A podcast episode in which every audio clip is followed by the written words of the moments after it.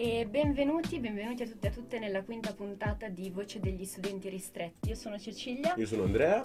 E siamo qui per farvi conoscere, attraverso delle interviste, un'iniziativa che già esiste da tempo, perché nasce nel 2015 e che unisce le due istituzioni, quella universitaria da una parte e quella carceraria dall'altra. L'Università degli Studi di Milano è impegnata infatti a garantire alle persone che si trovano in uno stato ristretto il diritto allo studio universitario. Le persone ospiti delle istituzioni carcerarie regionali che desiderano aderire a questa iniziativa hanno così la possibilità di iscriversi ad uno dei corsi accessibili con delle condizioni agevolate dal punto di vista economico. In questo percorso inoltre lo studente ristretto non è solo perché viene affiancato da dei tutor, cioè degli studenti volontari dell'Ateneo che decidono di aiutarlo in questo viaggio. Oggi vogliamo approfondire di nuovo la parte del tutoraggio raccontandovi però delle storie diverse, analizzando questioni da punti di vista diversi, anche perché gli studenti che abbiamo il piacere di ospitare non sono tutor nel carcere di Opera ma in quello di Bollate. Ciao ragazzi. Ciao, grazie per l'invito. Ciao. Bene, io direi che possiamo cominciare Cominciamo con, con, la prima domanda. Allora, prima le signore, direi, allora Giulia. allora, parlando abbiamo scoperto che tu ti sei trasferita addirittura a Milano esatto. per venire qui per questo, per questo progetto. Esatto. E qual è la tua esperienza? È una storia molto mh, mm, strappacuore. In, eh, in, realtà no, ovviamente fa solo ridere che io la racconto perché come si sente già dall'attacco io ovviamente non sono di qua, quindi non sono di Milano, ma si sono sente. di Roma e si sente abbastanza, insomma. E io eh, ho fatto un, un, liceo linguistico e al terzo anno del liceo linguistico di solito si iniziano vari tipi di materie, tra cui anche filosofia, che è in realtà la cosa che studio al momento. La mia professoressa di filosofia era part- particolare, diciamo, e ehm, anche lei lavorava in un carcere minorile, questo io l'ho scoperto alla fine dei miei anni, insomma.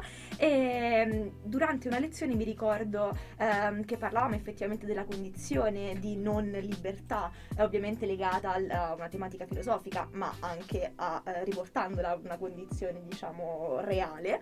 E io mi sono interessata molto a questa tematica e quindi ho iniziato a entrare un po' in quello che è il mondo del carcere e mi sono resa conto che eh, volevo studiare filosofia in primis all'università e quindi questa era già una grande scelta. Io vengo da Roma, quindi la classica domanda è perché non sei rimasta a Roma? E la risposta è perché qui statale c'è il progetto carcere che è attivo appunto da 5 o 6 anni se non sbaglio, con eh, un'offerta formativa da parte della statale di alcuni laboratori che vengono eh, svolti eh, ogni semestre nelle carceri milanesi e io ho deciso di prendere la mia vita e metterla in una valigia e trasferirmi a Milano proprio per ehm, prendere parte diciamo, a questi laboratori e poi successivamente diventare tutor e attualmente sono tutora bollate da un po' più di un anno e questa è la storia strappaguare un po' contro Ma tutti, molto diciamo. cioè è bellissimo pensare che tu sei venuta a conoscenza di questo progetto e ti sei trasferita addirittura sì, sì. Da, da, Roma esatto. a Milano. Ma com'è che ne sei venuta a conoscenza? Allora,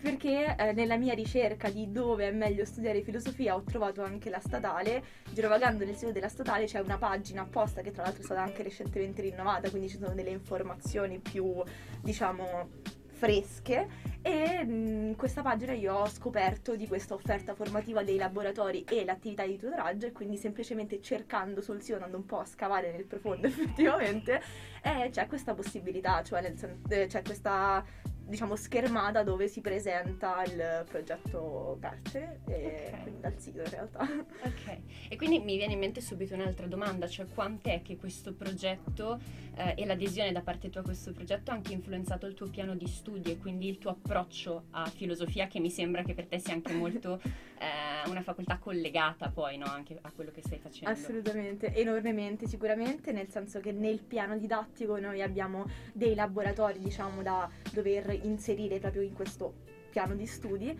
e io ho, ho, fatto ben più crediti del necessario, nel senso che eh, andava molto al di là di quelli che era, poi, che era poi l'acquisizione dei crediti, nel senso che ovviamente io ero interessata al progetto. Tra l'altro, oltre eh, i laboratori che si tengono in carcere, anche l'attività di tutoraggio dà la possibilità di ottenere questi crediti sostitutivi per i laboratori che in realtà io come tanti altri non abbiamo mai richiesto perché lo facciamo semplicemente perché ci va e non è mai perché affine diciamo alla, mh, ad acquisire crediti che poi ci portano ad avere Certo. la laurea. E quindi enormemente in realtà, facendo filosofia ho fatto eh, più esami collegati anche al carcere o alla tematica della, della libertà, della non libertà, eh, della condizione diciamo di, di queste persone ristrette, quindi assolutamente sì e tra l'altro influenza molto anche la mia scelta futura, nel senso che poi io ehm, sto attualmente eh, presentando un progetto per applicare a una università estera dove potrei in teoria se mi prenderanno fare una pseudo ricerca su in magistrale su quello che è la condizione del carcere, quindi direi enormemente. Molto interessante. No, certo, no, mi sono perso un attimo, perdonatemi. Invece no, giusto per riequilibrare un, co- un po' le cose, invece Michele tu non hai fatto un esodo invece come Giulia da, da Roma, ma però quali sono i motivi che ti hanno spinto anche te a unirti al progetto? Certo, eh, intanto grazie per avermi invitato. Io sono milanese colpevole. Top. Ehm, per cui, allora, intanto io sono venuto a conoscenza del progetto tramite, eh, sapete quando si compilano quei form, come sei venuto a conoscenza? Ecco, io direi per contatto diretto, perché eh, un mio caro amico ha fatto questa esperienza per, eh, per un periodo e quindi già avevo un po' nelle orecchie che eh, esistesse questa possibilità. Eh, ho, fatto esami, ho fatto l'esame del professor Simonetta in triennale, per cui sapevo eh, come dire, chi c'era dietro, insomma, fra le persone che sono dietro questo progetto, sicuramente il professor Simonetta è eh, fra i più attivi.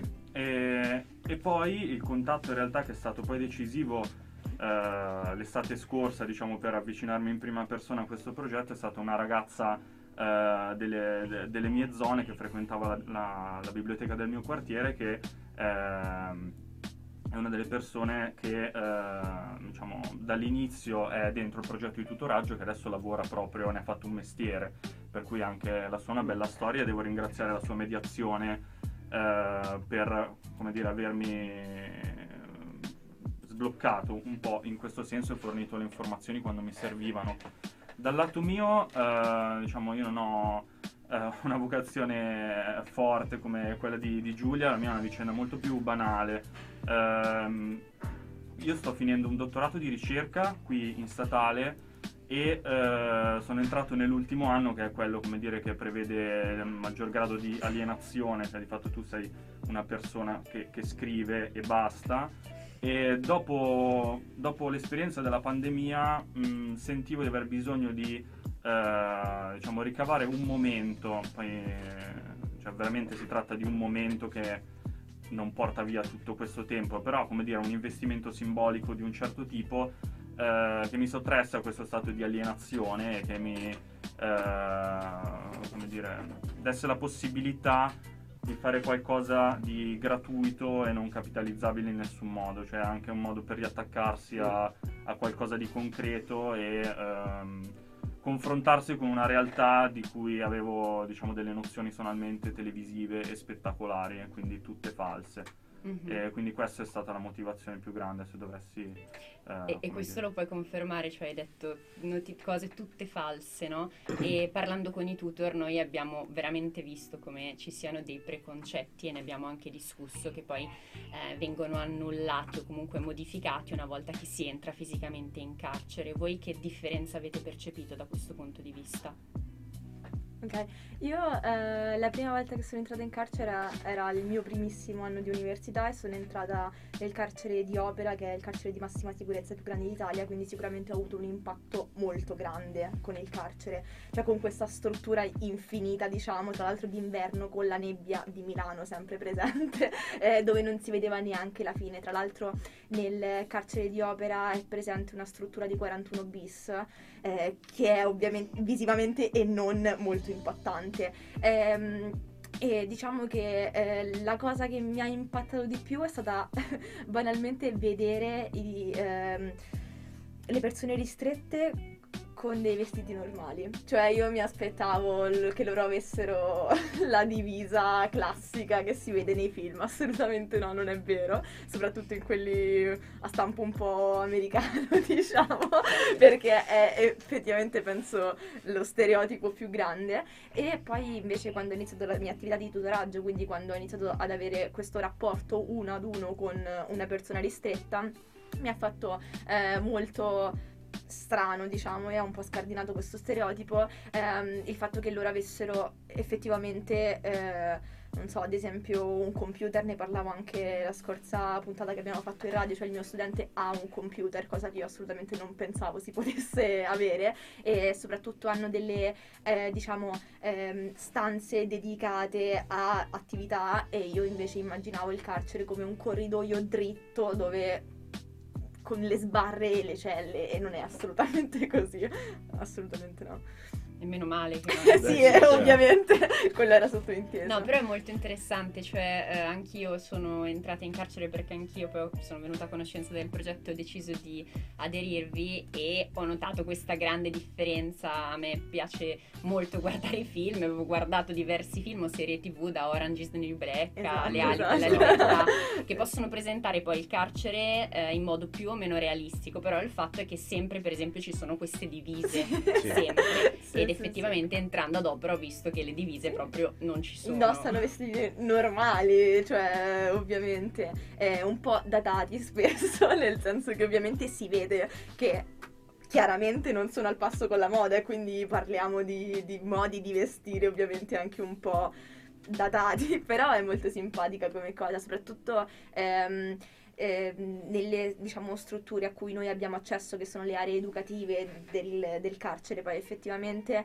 ci sono quadri, eh, ci sono un sacco di, di, di, immagini anche per stimolarli visivamente, diciamo. Nel reparto dove vado io a Bollate c'è addirittura una rappresentazione del fine pena, cioè cosa il detenuto deve fare dall'inizio della ah. pena a quando può richiedere delle cose, a quando eh, c'è un fine pena, insomma, che è molto simbolica, ma mi ha sempre fatto molto sorridere quasi, nel senso non mi aspettavo un carcere così colorato, a Bollato addirittura da fuori si vedono le finestre ehm, colorate. Cioè, io non mi aspettavo di trovare del colore in carcere, invece per fortuna no, certo, c'è. Di qualche parte c'è. Okay. E Michele invece? Io do una risposta, come dire, appositamente cretina, ma perché cretine erano le idee che avevo sul carcere, come dire, prima di, prima di entrarci. Questo è, diciamo, un aneddoto dell'unica volta che sono stato opera in realtà, ma, eh, come dire, non vado fuori argomento. La cosa che mi ha, che mi ha colpito di più all'epoca era andato a fare eh, assistenza, esami a due studenti ristretti al carcere di opera sotto Natale, eh, insieme al docente con cui lavoro la cosa che mi ha colpito di più era il numero di auto parcheggiate fuori, eh, fuori dal carcere. Cioè il fatto che eh, ci fosse un via vai di persone, entrassero magari persone nei gruppi di teatro, eh, varia umanità, mi ha eh, molto sorpreso, mi ha quasi destabilizzato perché avendo io, come dire, un'immagine televisiva eh, appunto del carcere avevo questa idea un po' cioè, da castello in Transilvania, no? Cioè un posto isolato e Lululà, praticamente. Esatto, cioè completamente scollegato dal reale, quando in realtà dici "Ma come, cioè, siamo qui, c'è problema a parcheggiare, eh, persone entrano, persone escono". E questa è la prima cosa che mi ha sorpreso, quindi il fatto che, come dire, c'è una certa narrazione del carcere che lo presenta come una sorta di, cioè, di organo esterno alla società, cioè una sorta di eh, appunto qualcosa di non integrato nel tessuto urbano e nel tessuto comunitario e la prima cosa di cui ci si rende conto è questa. E questa è un'impressione come dire avuta sul carcere di opera ma penso che valga me, me l'ha confermato poi le volte eh, le non numerosissime volte che sono stato a bollate finora. E, e quindi diciamo una, una cosa che si può aggiungere da questo punto di vista è anche il fatto che ehm, a prescindere dalla lunghezza della pena, all'interno del carcere esiste una forma di quotidianità. Cioè, mh, mm, c'è una quotidianità, anche questo mi ha sorpreso perché mia, io associavo il carcere stupidamente o in parte giustamente a una situazione di eccezionalità e diciamo all'interno di una cornice eccezionale però la cosa che, che sorprende e stupisce diciamo, un, un parvenu come me è proprio quella eh, del fatto che si crea una forma di eh, quotidianità per quanto molto difficoltosa e molto difficile perché poi il mio punto di vista è quello che entra a fare il giretto ogni tanto e non è quello di chi è dentro diciamo, e patisce ehm, diciamo, tutta la difficoltà del meccanismo però da osservatore esterno, è l'unica testimonianza che posso dare, e questo sicuramente mi ha colpito. Mhm. È molto interessante questa cosa della quotidianità, no? Cioè del percepire, cioè noi siamo abituati davvero a percepire il carcere come qualcosa di eccezionale, di esterno, totalmente esterno alla, alla società, che alla fine è anche così, però è anche altro, no? E nel momento in cui facciamo riferimento eh, non lo so, alle serie tv o comunque perché noi siamo mh, perennemente bombardati da, da, stimoli che molto spesso non sono realistici e nel momento in cui poi si entra in carcere si capisce che anche in carcere c'è una quotidianità e credo sia uno spunto di riflessione molto interessante. No, certo, assolutamente. Eh, ma allora parlavamo anche di, sempre relativo alla quotidianità, di computer, mi pare Giulia che il, uno dei tuoi assistiti comunque, assisti, chiamiamoli assistiti, adesso non mi viene il termine tecnico, però aveva a disposizione l'utilizzo di un computer. Ah, avevi detto opera o bollate? Bollate. Bollate. bollate. Mentre invece a opera non c'è questa eh, possibilità, no. giusto? Eh, no, che io sappia no, eh, però in realtà non ho fatto tutoraggio direttamente ad opera, quindi penso di poter parlare per bollate, cioè la, il mio primissimo ingresso, tra l'altro ehm, anche quello fuori dal dal normale, diciamo, nel senso che io sono entrata eh, la prima volta scorso anno essendo eh, l'unica persona tra i tutor eh, vaccinata doppiamente ad aprile del 2020, quindi era un mm. caso eccezionale, era l'unica persona che poteva effettivamente entrare in carcere e, ehm, e quindi mi sono fatta una borsona e un carico di libri da dover distribuire ai mille studenti che aspettavano la visita di un tutor da mesi ovviamente. E, um, ho incontrato eh, quattro studenti di, di filosofia.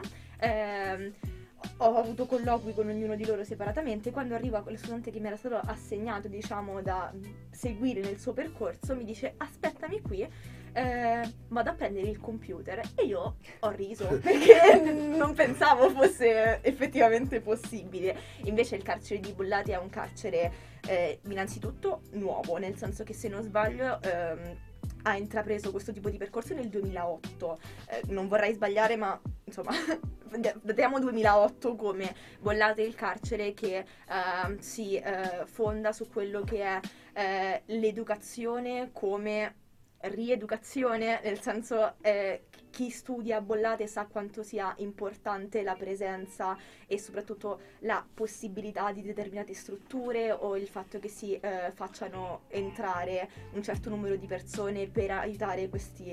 Ehm, queste persone ristrette a studiare effettivamente, quindi eh, l'educazione ha un ruolo importante a Bollate. E eh, posto ciò, eh, ci sono dei detenuti che hanno la possibilità di avere un computer, credo dopo un tot di anni e soprattutto comprato con i loro soldi perché a Bollate si lavora e quindi lo studente cioè, o comunque la persona ristretta ha la possibilità di poter guadagnare dei suoi soldi, diciamo, e che è una cosa molto importante ovviamente certo. e, e, quindi hanno la possibilità di avere accesso a dei mezzi eh, che sono quasi straordinari all'interno di un carcere, ovviamente eh, senza quel tipo di connessione ad internet, eccetera, eccetera, questo eh, insomma è chiaro ma ah, hanno un computer, infatti io spesso con il mio studente addirittura utilizza, eh, mi ha insegnato cosa significa eh, OCR e il fatto che, che lui vada, eh, preferisca avere un, uno dei ruoli fondamentali del, del, tutor è di portare il materiale all'interno del carcere, quindi essere mani, piedi, gambe, voce eh, dello studente che invece è ristretto. E io arrivavo con una pila di libri quando il mio studente ancora doveva fare gli esami perché adesso è addirittura insomma di laurearsi in triennale e lui mi diceva ah bellissimo grazie però non è che mi riporti in pdf perché in realtà io preferirei eh, averli in pdf perché ho questa funzione sul computer che poi io la notte mi metto le cuffie e me li ascolto e io ah cosa? ma, ma, stiamo scherzando? E quindi il suo ma- modo per studiare era eh, ascoltare di continuo le cose che invece doveva leggere. Quindi questa è una situazione secondo me un po' straordinaria, assolutamente non me l'aspettavo. Certo. Quando si è presentato col computer ho detto... Ah, ma non mi stai prendendo in giro? cioè, esiste davvero un computer. E quindi sì, cioè, è una cosa un po'. no, certo, un po'. Bord- cioè, non borderline. Sì, sì, sì, però straordinaria esatto, rispetto esatto. Alla, al contesto in cui ci troviamo soprattutto perché è chiaro che per noi sia la normalità non ci scordiamo che comunque siamo all'interno di, di un'istituzione Certo. carceraria Certo, e quindi ci sono delle cose straordinarie nell'ordinario invece. Certo. sì. Sì, un'ottima forma di emancipazione comunque, cioè nel senso di... No, no, cioè, ma io credo che sia molto importante per, per l'istruzione, cioè non so poi voi cosa ne pensate, se siete d'accordo con l'utilizzo dei computer, eh, però credo che sia veramente anche un modo per entrare un po' più in contatto con quello che stanno facendo, anche con il Sì. mondo dell'istruzione, Sì, sì. chiaramente poi con le restrizioni che sono necessarie, come hai detto tu, non c'è Esatto. l'accesso ad internet. Sì, sì, una cosa che non mi ricordo se raccontavo qui la scorsa volta, ma nel caso ovviamente la ripeto perché eh, parlo molto, ma... eh, Meglio, eh, il- dire, no? eh, il mio studente ha eh, una serie di sfondi, eh, cioè, ha, ha un computer ovviamente un po' datato e eh, fa delle cose che io facevo a sei anni, credo, nel senso che eh, ha una cartella con degli sfondi e imposta quegli sfondi in modo che cambino, cioè che lo sfondo che cambia mi ricorda davvero tipo 2006, cioè non so perché, perché io adesso sono abituata ad avere uno sfondo monocromo, non so, monocolore. Ehm, E, ha delle foto, cioè delle cose assurde tipo ehm, libri o eh, programmi tv o scene, sono davvero di tutto. E a me fanno molto ridere perché quando noi lavoriamo, di solito lavoriamo con questo computer, ci sono queste immagini che scorrono che, che- cioè, non, non riesco a trovargli davvero un, un filo logico. E lui una volta mi disse una cosa bellissima, cioè ehm, mi disse che noi eh, all'esterno, diciamo, siamo stimolati visivamente da mille cose. Loro no, perché è quella la realtà che vivono, ovviamente. La, l'ora d'aria la passano sempre nello stesso posto, eh, quello che vedono fuori dalle finestre è sempre la stessa cosa non si è mai stimolati.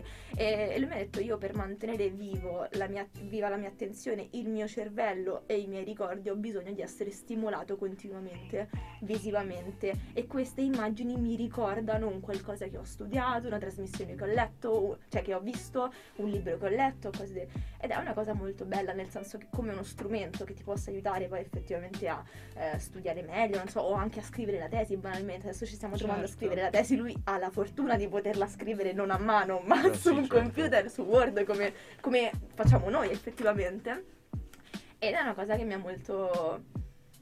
mi ha riportato un po' con i piedi per terra, forse. Ma l'accesso a un PC comunque di proprietà eh, deve incontrare degli specifici requisiti all'interno del, del carcere? Cioè, nel senso, tutti hanno questa possibilità comunque di comprarselo oppure alcuni... Io credo di no, nel ok. senso che eh, ho notato che il tipo di condizione dello studente dipende molto da che reparto si trova, diciamo, perché il carcere è diviso a reparti. Certo. Eh, c'è il reparto per le persone che sono in articolo 21, che sono quelle che hanno il permesso di uscire, per esempio, per andare a lavorare o per venire in università, comunque hanno una condizione, diciamo, ibrida, eh, dopo determinati anni di, de- di detenzione, ovviamente accordati con il giudice, eccetera, eccetera.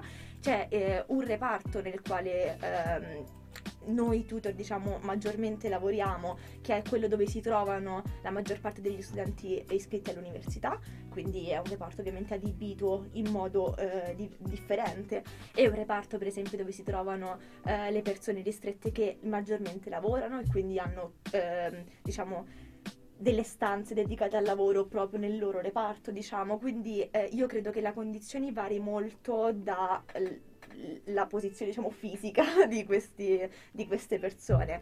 Però so che ovviamente è una cosa a cui si può fare richiesta e tramite um, dei soldi diciamo che credo siano semplicemente i loro soldi che ehm, guadagnano lavorando si possa effettivamente acquistare un computer che ovviamente deve essere controllato Sì, questo, certo, insomma beh. tutte le, le specifiche del caso, però effettivamente non è né il primo né l'unico che ha accesso a, a un computer vero. E anche tu, Michele, sei entrato in contatto con questi studenti che utilizzavano il computer, cosa Sì, ne pensi? Sì, sì, sì, eh, eh, lo studente ristretto diciamo, che, che sto seguendo, con cui, con cui sto lavorando, ne ha, ne ha uno.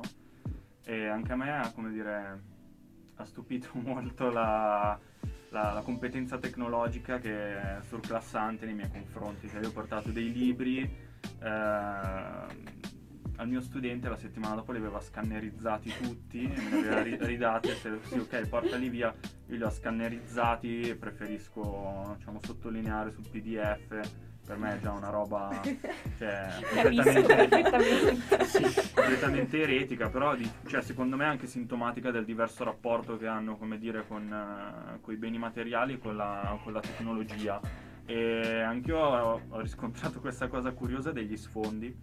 E, ehm, non mi addentro nei particolari, però una cosa che posso aggiungere rispetto a quello che ha detto Giulia è che anche il rapporto la- che hanno con la tecnologia eh, gli studenti, per l'idea che mi sono fatto io, è eh, per noi straniante perché di fatto è ferma 15 anni fa, 20 anni fa, cioè a seconda dei vari casi. Cioè, ehm, noi cresciamo con le tecnologie, no? Perché siamo, Sì, perché siamo liberi, loro no. Cioè, per cui Certo. eh, ci sono delle sing- delle situazioni cioè, analogiche in, in maniera quasi romantica eh, lì dentro, che poi ovviamente romantica non è, anzi c'è molto, è, è molto dura, però questo, come dire, sempre per raccontare lo sguardo dell'alieno, eh, cioè che viene da fuori, questo è qualcosa, come dire, che sposta eh, il, tuo, il tuo punto di vista. E riprendo anche la- quello che raccontava prima Giulia sul fatto che eh, uno dei suoi studenti ascoltasse i libri di notte. Mi, mi aggancio a una cosa che ho sentito io, la notte è un momento, ma- un momento magico, fra virgolette, per studiare, perché quello che mi racconta un mio studente è una cosa che noi che, come dire, ci distraiamo sempre eh, con i cellulari e tutto, ma non ci dimentichiamo del fatto che spesso, come dire, per loro non sia possibile eh, godere di un clima e di un'attenzione per poter studiare. Eh, penso sopra- soprattutto in questa fase di Covid, cioè se ehm, eh, questa è una condizione permanente durante il Covid, spesso dei reparti venivano chiusi o le aree comuni venivano chiuse, per cui gli studenti si, tro- si trovano, si trovavano a dover studiare eh, insieme a tutti gli altri. Mm. Eh, cosa che evidentemente non è possibile di giorno se come dire, una zona è più affollata del solito e per cui bisogna guadagnarsi le ore per cui non è come per noi ovviamente nel senso che ci svegliamo no, se siamo bravi entriamo in biblioteca. Eh, per cui cioè, non è solo l'accesso ai materiali ma anche costruire cioè riuscire a costruire eh, una routine eh, all'interno del carcere. E questa è la precondizione ovviamente che si abbiano tutte le motivazioni per farlo, cosa che ovviamente eh, è fluttuante, varia da soggetto a soggetto, ma anche da periodo a periodo e da varie altre eh, contingenze.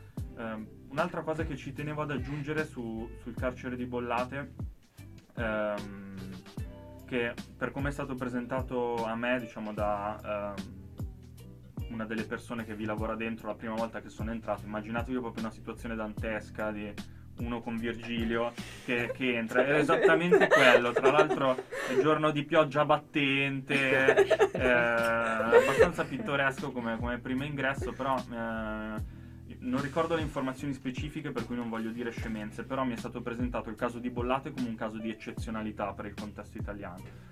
Ehm, questa cosa eh, articolo 21 che diceva Giulia, cioè gli studenti ehm, diciamo che godono ehm, delle condizioni dell'articolo 21, lo dico forse in maniera sbagliata, presenti a bollate sul eh, numero totale di studenti che godono dello stesso regime nella nazione è una percentuale altissima, Mm. ma eh, veramente parliamo di non so se più della metà, comunque un numero molto rilevante su scala nazionale, non regionale, di studenti che godono di questo regime sono a bollate. Cioè questo per dire come, eh, come dire, tutta una serie di ragionamenti si possono fare avendo a che fare con bollate, ma bollate è come dire le- l'avanguardia totale per, la- per- per- per come è stato spiegato a me e per la mia percezione della eh, spiegazione rispetto al contesto nazionale. Però se devo eh, una cosa che mi ha colpito sempre mh, per quelle che sono le impressioni di un esterno, eh, quando sono entrato tutti i ragionamenti che mi sono stati fatti diciamo, sul funzionamento, le aree, questa anche relativa libertà all'interno di certi spazi valgono per il carcere maschile. Ok. Ah. C'è Io- anche una porzione. Eh, sì, io sì. da scemo eh, pensavo che un'istituzione come il carcere annullasse tutta una serie di differenze. No, beh, certo. Di genere anche. genere è- Invece- Eh, e invece Eh, no, no. Cavoli, dico una non me cosa la- molto non me banale. l'aspettavo, non me l'aspettavo No, questa. no, no. Eh, invece, cioè, non so, io avevo letto il libro di Angela Davis eh, Mhm. Sì, che sì, parlava sì. proprio di questo, cioè della discriminazione in carcere anche dal punto di vista del genere, cioè che i carceri femminili vengono estremamente discriminati rispetto a quelli maschili. Mm, mm, mm, mm, sì, sì, Io sì. sono, cioè, mi hanno riportato delle cose per cui non vorrei essere inesatto. Intanto non ho, ma- non ho mai fatto accesso alla parte femminile, già questo è qualcosa. Mhm. Mm. Anch'io, Intanto. sì, sì, sì. Che si trova dislocata rispetto al corpo principale di Bollate. Questo comporta una serie di restrizioni ulteriori, comunque di passaggi ulteriori per accedere alle aree comuni di cui abbiamo parlato prima, cosa ovviamente che complica e rende più difficoltoso l'accesso per le, per le detenute, per le studentesse ristrette, che infatti in proporzione sono molto Sì, meno sì, sì, rispetto, eh, rispetto agli uomini. Questa è una cosa che mi ha eh, cioè, scandalizzato un primo secondo e che poi mi è- purtroppo mi è suonato molto familiare il secondo eh, subito dopo. E, mm, le detenute, eh, mi è stato detto, ma come dire, non è difficile da immaginare, eh, vengono subito o comunque molto più facilmente degli uomini che comunque hanno la mamma, la fidanzata, la sorella, la zia, le donne vengono subito emarginate dal contesto familiare, per cui, cioè, testuali parole, eh, assomiglia molto di più a un ospedale psichiatrico che a un carcere.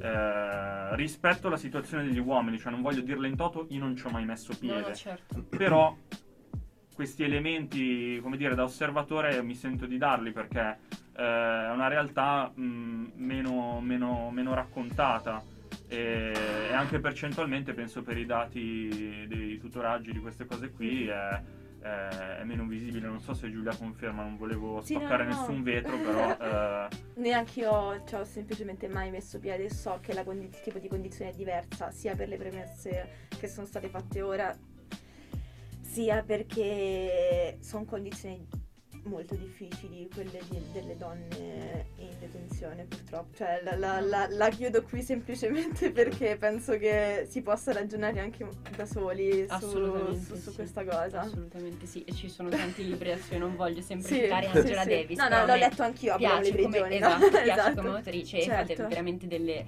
eh, riflessioni molto calzanti da questo punto di vista su- sulla discriminazione e anche di come le donne vivono la prigione in modo sì. diverso. Esatto. Quindi assolutamente sì. Volevo fare una piccola domanda, visto che siamo quasi vicini alla chiusura ormai. Sapete se per caso la statale è aperta con la sua iniziativa anche alle donne oppure solo agli uomini? No, no, chiunque Ah, eh, perfetto, ok, eh, ha la possibilità di studiare. Il problema è il tipo di approccio, Mm. cioè che mentre la, diciamo, la sezione maschile è molto più grande e quindi anche facilmente coinvolgibile in tante iniziative, eh, il carcere è un luogo semplicemente chiuso. Quindi per quanto Bollate sia un'eccezionalità del caso, si deve venire a sapere di queste cose, si deve essere spesso coinvolti perché nel carcere chi è ristretto è spesso diffidente ovviamente Beh, certo. e quindi hanno semplicemente bisogno di avere un contatto con una realtà vicina, quindi probabilmente anche la difficoltà nel coinvolgere, ecco. Ci si può lavorare in qualche modo sicuramente. Speriamo, speriamo Sì, assolutamente speriamo sì. che cambi qualcosa anche in futuro. E per concludere, proprio come domanda di conclusione, ehm, quale messaggio vorreste rivolgere alle persone che non sono magari mai state a contatto con gli ambienti detentivi? Cioè, se poteste dire proprio un- una frase a coloro che non sono mai entrati in contatto con una prigione, che chiaramente vivono negli stereotipi che poi la nostra società ci fornisce, che cosa Se direste? posso contestualizzare, potete parlare direttamente con me in questo caso, perché comunque non- io mi trovo in questa condizione, non completamente traviato dalle, dalle circostanze degli stereotipi, però Là, io vado. Ok. Ehm, che è una cosa che ripetono tutti, ma che entrare in carcere per dare qualcosa in realtà si rivela il carcere che dà tanto a te. I, i- modi non esprimibili a parole. Forse questo. Sì, io non, non sono molto bravo negli slogan, però cioè, per il mio caso è uno slogan che è valso per me, potrebbe essere probabilmente tutto quello che sapete sul carcere è falso e eh, vale la pena per voi ehm, avere un'impressione di prima mano perché vi sorprenderebbe in molti sensi, per me anche positivi. È verissimo il fatto che è molto più quello che si riceve di quello che si dà e ce ne- cioè, ci metti veramente poco ad accorgertene. Cioè quello che per te può essere una cretinata, come portare un libro eh, per qualcuno è qualcosa che, come dire, dà un senso a una giornata probabilmente. Certo. Va bene, allora noi vi ringraziamo tantissimo per Grazie le a voi. vostre testimonianze, è stato davvero interessante e agli ascoltatori mm, ci, ci sentiamo per la prossima puntata di Voci degli Studenti Ristretti.